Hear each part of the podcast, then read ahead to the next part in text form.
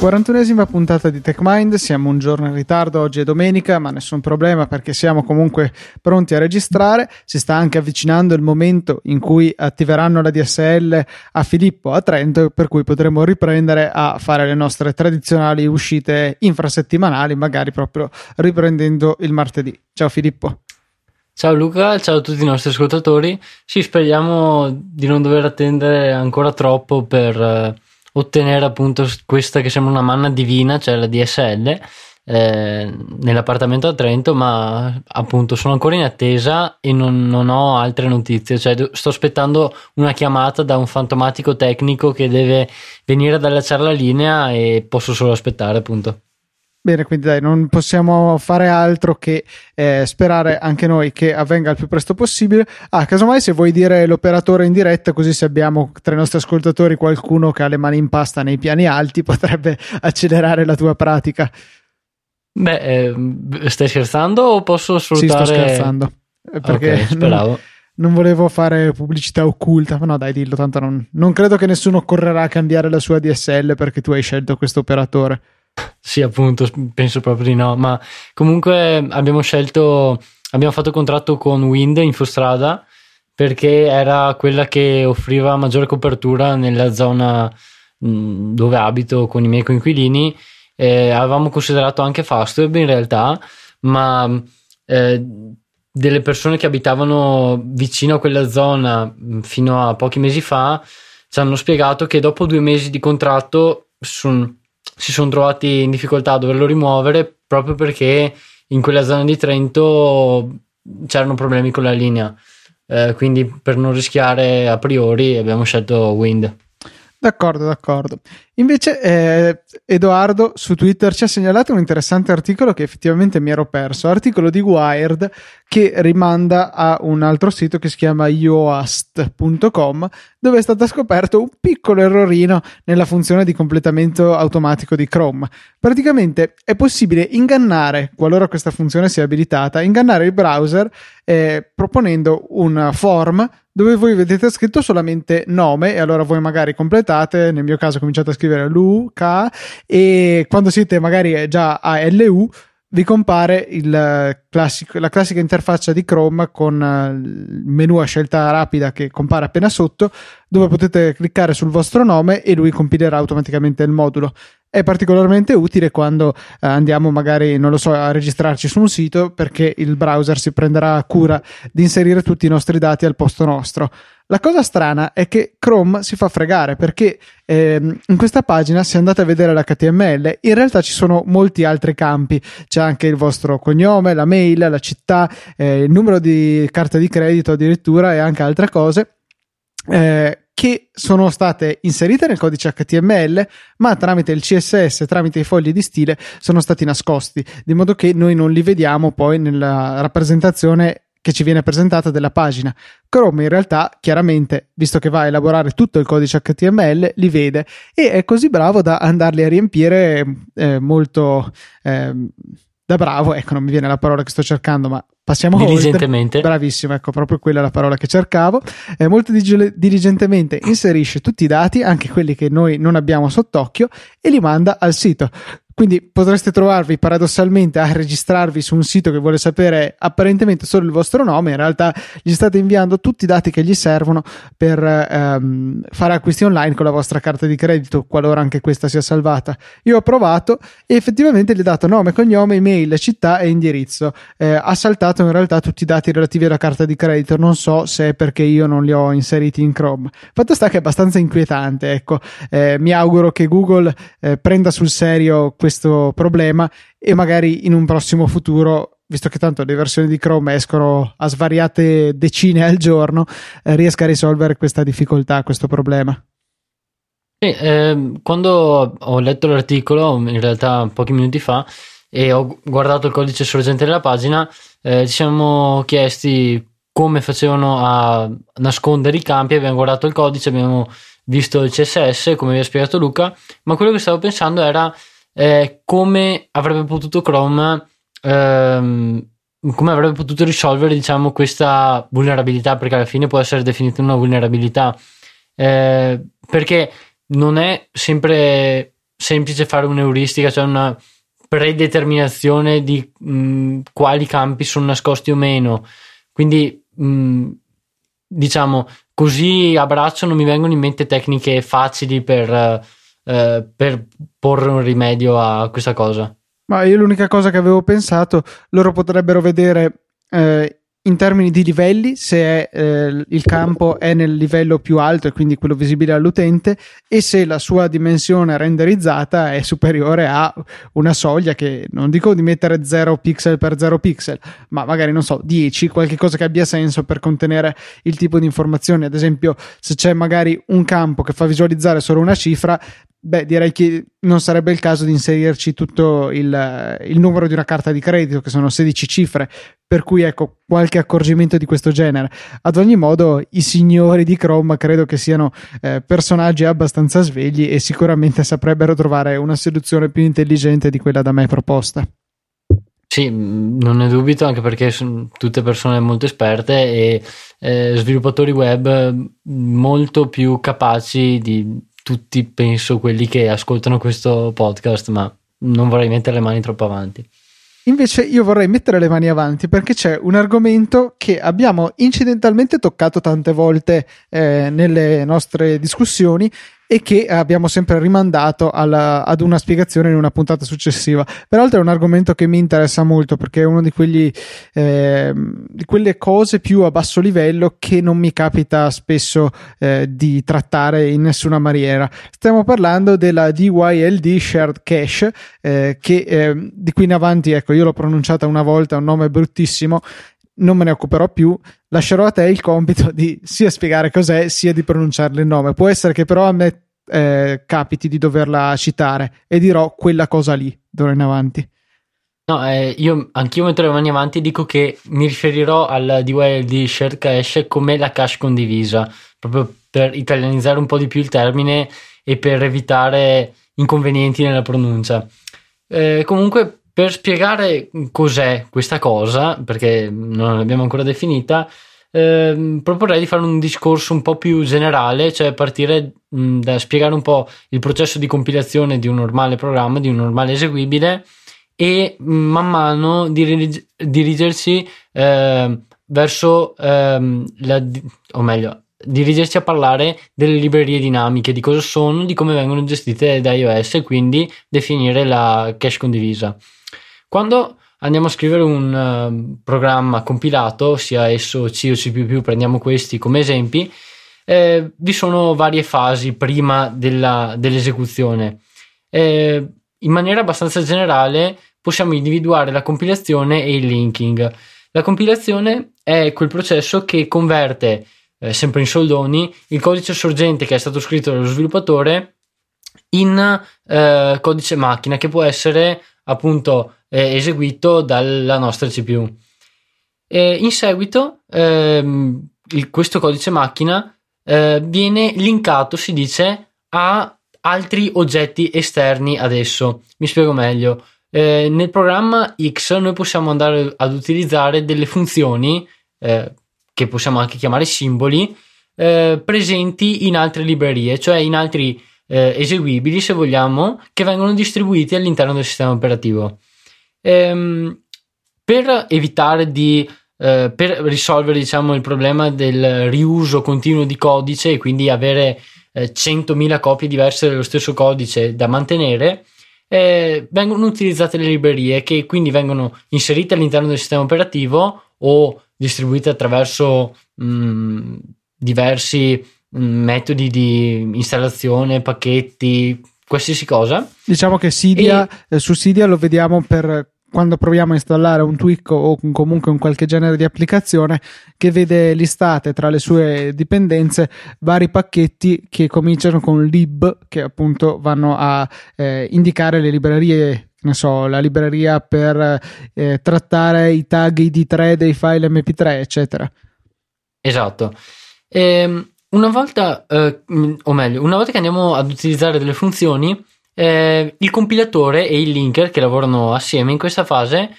eh, diciamo, notano questa cosa, questo evento, e quindi il linker provvede a eh, inserire un riferimento alla suddetta libreria nel, nell'eseguibile che stiamo compilando e eh, a seconda del tipo di linking che viene effettuato a eh, inserire un riferimento al simbolo eh, che utilizziamo, alla funzione che utilizziamo. Eh, Quindi simbolo in, questa... in, questo caso, eh, in questa situazione, non è altro che un sinonimo eh, per parlare di funzione implementata dalla libreria. Quindi, eh, se vogliamo, sarebbe un po' come dire vai alla pagina tal dei tali del dizionario della lingua inglese che trovi il significato di questa richiesta che ti ho fatto per tirarla veramente sull'astratto. Sì, eh, è un esempio abbastanza astratto, ma rende l'idea. Eh, preciso su una cosa, per simbolo, cioè ho utilizzato questo termine proprio per non limitarci solamente alle funzioni, perché da una libreria possiamo utilizzare molte cose, può essere una classe, Objective-C o C++, può essere una funzione, può essere una definizione, può essere una variabile che viene esportata, possono essere tante cose.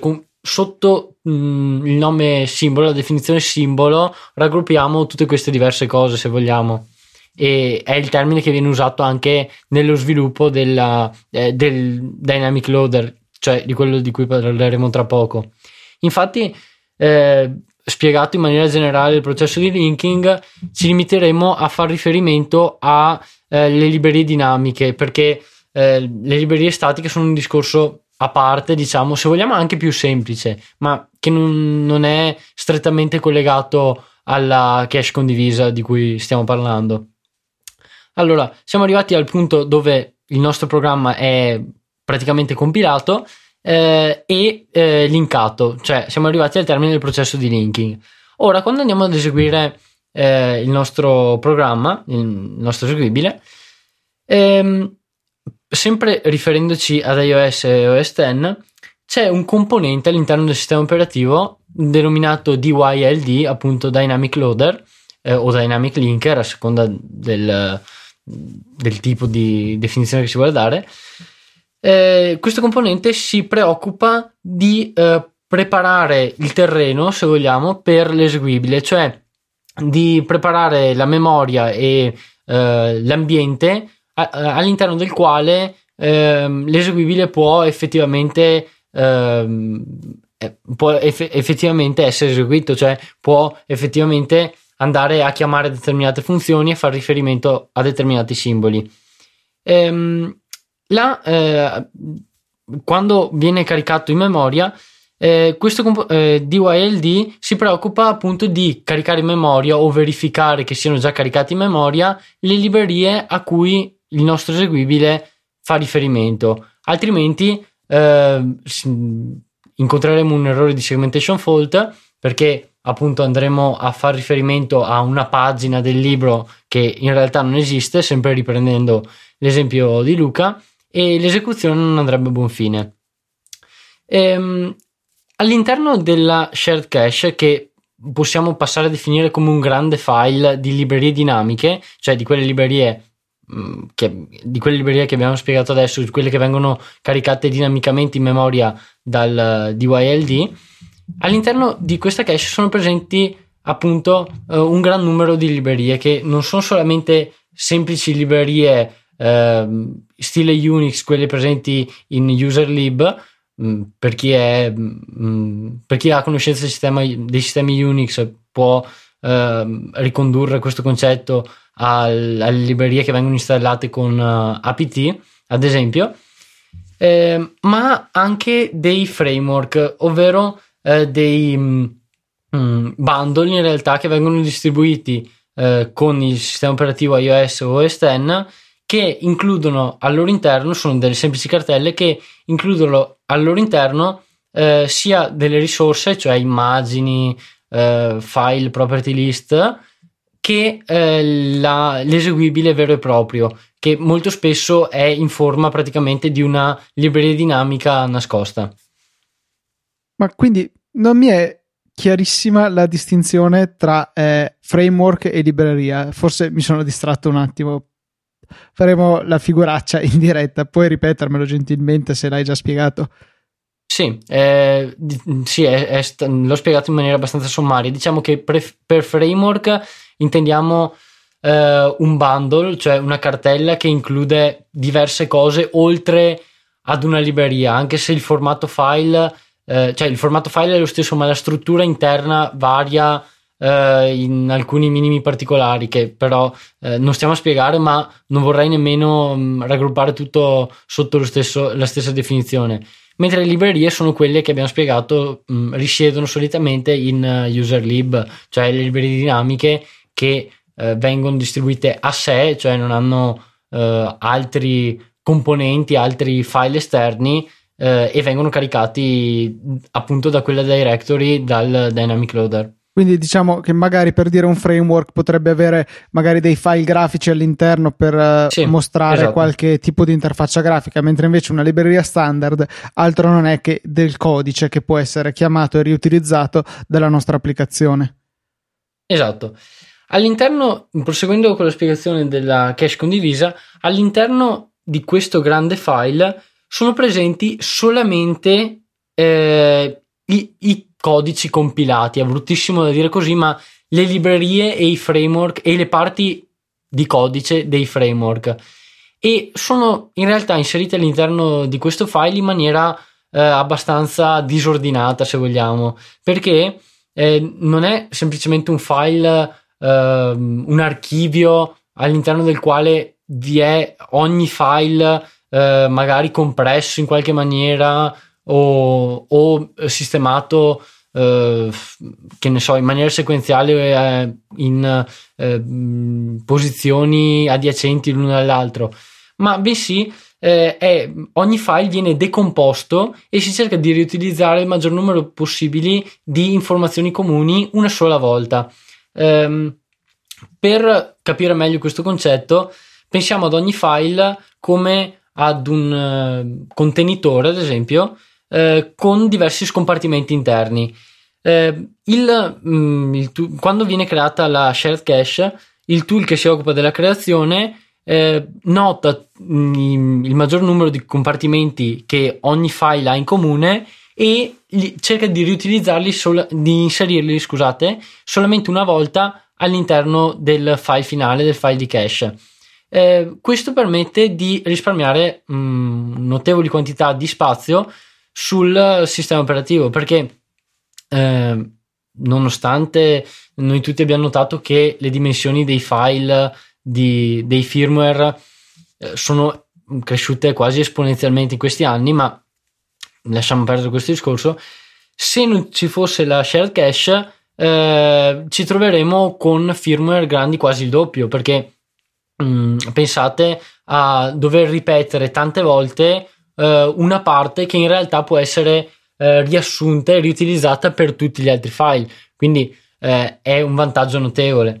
L'altro vantaggio che offre la shared cache eh, è eh, su, sulla velocità perché se non esistesse la shared cache, quindi questo contenitore di tutte le librerie, eh, contenitore ordinato di tutte le librerie, ehm, se non esistesse la shared cache saremmo costretti a distribuire ogni libreria singolarmente sul sistema operativo e sì, sarebbe uno spreco di spazio, ma sarebbe anche uno spreco, eh, un, um, diciamo, uno scoglio per il caricamento in memoria perché ogni file dovrebbe essere caricato singolarmente in memoria, mentre invece la share cache viene mappata in memoria una sola volta e tutti i riferimenti alle librerie del sistema operativo contenuti in realtà nella shared cache vengono eh, dirottati automaticamente da DYLD all'interno di questa shared cache. Quindi eh, viene effettuata una singola lettura da disco eh, anziché mh, mm, sull'ordine delle 100-150 letture perché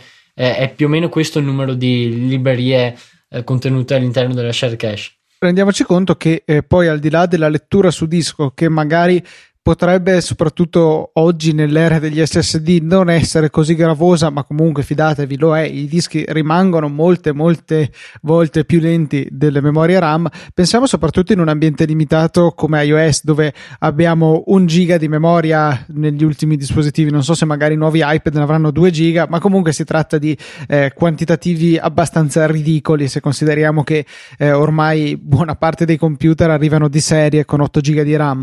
Eh, pensiamo Capiamo cosa vorrebbe dire magari aprire due o tre applicazioni che tutte eh, hanno bisogno di accedere alla stessa libreria, avere questa caricata in memoria due o tre volte. Significherebbe chiaramente avere la possibilità di avere molte meno applicazioni eh, congelate in memoria e pronte per essere utilizzate. Il multitasking di iOS quindi diventerebbe meno efficace. Sì, esatto, quindi eh, terzo, terzo, vantaggio anche il risparmio di memoria RAM, come, come ha spiegato Luca. Ehm, all'interno di questo file eh, le librerie sono organizzate, come abbiamo detto, cercando di riutilizzare il maggior numero di eh, componenti simili mh, mm, che, che, esse hanno.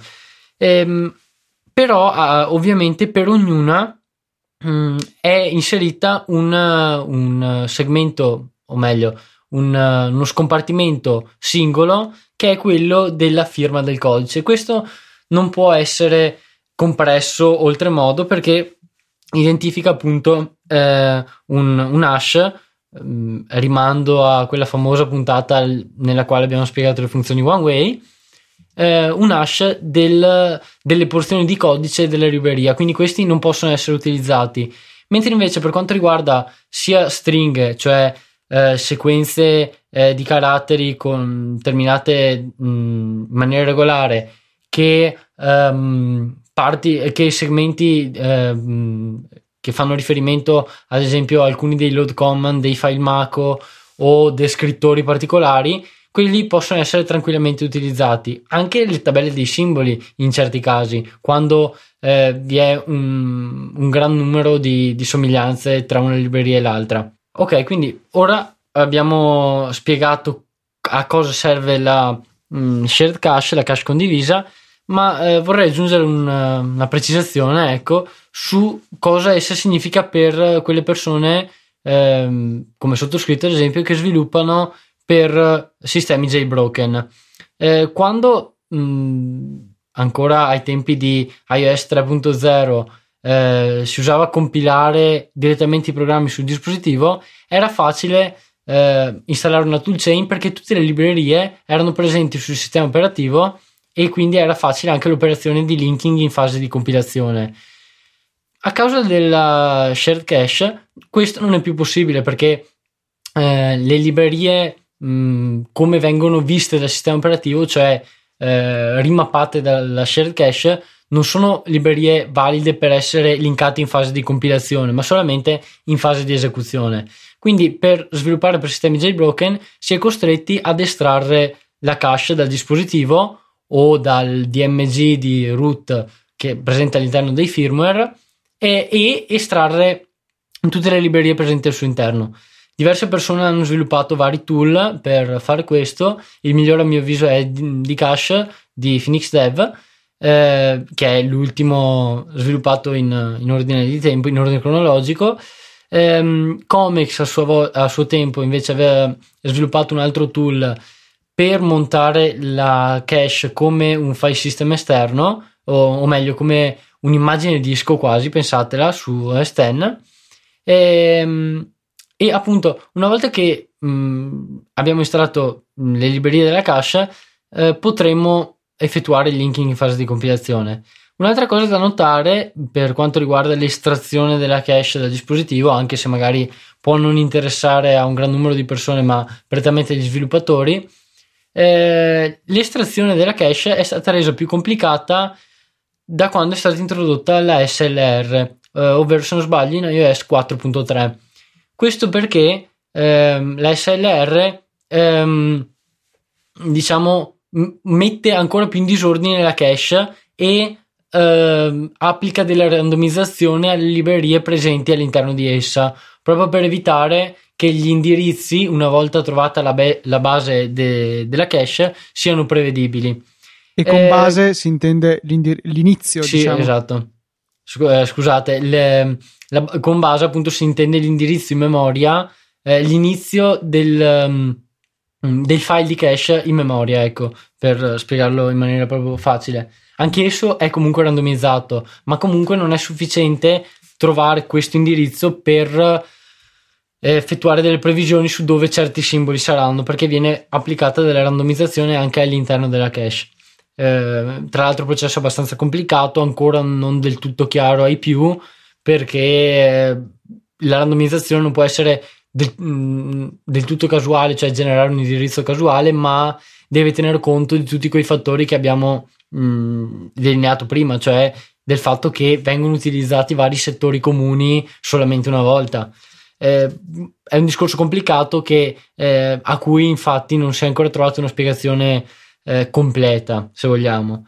Eh, comunque, per, mm, nel caso in cui vogliate estrarre la cache dal dispositivo, la, la, maniera più semplice è utilizzare AFC, cioè eh, il protocollo di comunicazione con il nostro dispositivo ehm, ufficiale di Apple. Eh, è possibile solamente con un dispositivo jailbroken, eh, però eh, ci permette di aggirare la randomizzazione della cache perché leggendola semplicemente dal file system con qualsiasi metodo noi vogliamo ehm, il, in realtà per come vengono gestiti i file descriptor cioè eh, i descrittori dei file aperti e caricati in memoria eh, il, nostro, il, sistema andrà a leggerla dalla memoria e quindi già randomizzata quindi estrarremo una cache una cache scusate eh, non valida o meglio danneggiata quasi se vogliamo questo direi che più o meno conclude una panoramica piuttosto articolata su questo argomento che sono molto contento di eh, essere arrivato a conoscere un pochettino meglio. Certo, no, non è comunque una, conf- una conoscenza eccessivamente approfondita, ma direi che abbiamo reso bene l'idea. E questo comunque ci dà un'idea di tutti quei lavori che sono perennemente in corso in, nei nostri dispositivi per permetterci di ottenere le prestazioni migliori con il minimo utilizzo di risorse. Pensiamo, come abbiamo detto prima, al risparmio di RAM, risparmio di spazio su disco e contemporaneo aumento di prestazioni di tutte queste applicazioni. Sì, esatto, quindi eh, magari queste sono le cose di cui secondo me si parla anche poco perché mh, mm, al di fuori dell'ambiente del, dello sviluppo di Jailbreak non ne avevo mai sentito parlare, non avevo mai letto a riguardo, quindi mh, mm, sì, magari qualcuno che non l'aveva mai sentita mh, mm, sa che esiste, qualcuno che l'aveva già sentita ha le idee un po' più chiare, speriamo. Benissimo, questo direi che ci porta a concludere la nostra puntata numero 41. Ringraziamo ancora una volta chi ci contatta su Twitter perché vengono fuori sempre delle cose interessanti. Grazie appunto relativamente a questa puntata a Edoardo che ci ha mandato quell'interessante link. Vi ricordiamo che qualora vogliate farlo potete appunto scriverci nel nostro account Twitter che è at TechMind Podcast senza trattini, underscore cose varie. Eh, abbiamo la possibilità di accedere direttamente alle show notes di ciascuna puntata con il nostro URL rapido, sarebbe dire techmindpodcast.it slash numero della puntata, quindi in questo caso avremo slash 41. Detto questo, grazie ancora per l'ascolto e un saluto da Luca Zorzi. E da Filippo Vivarella. Ciao a tutti.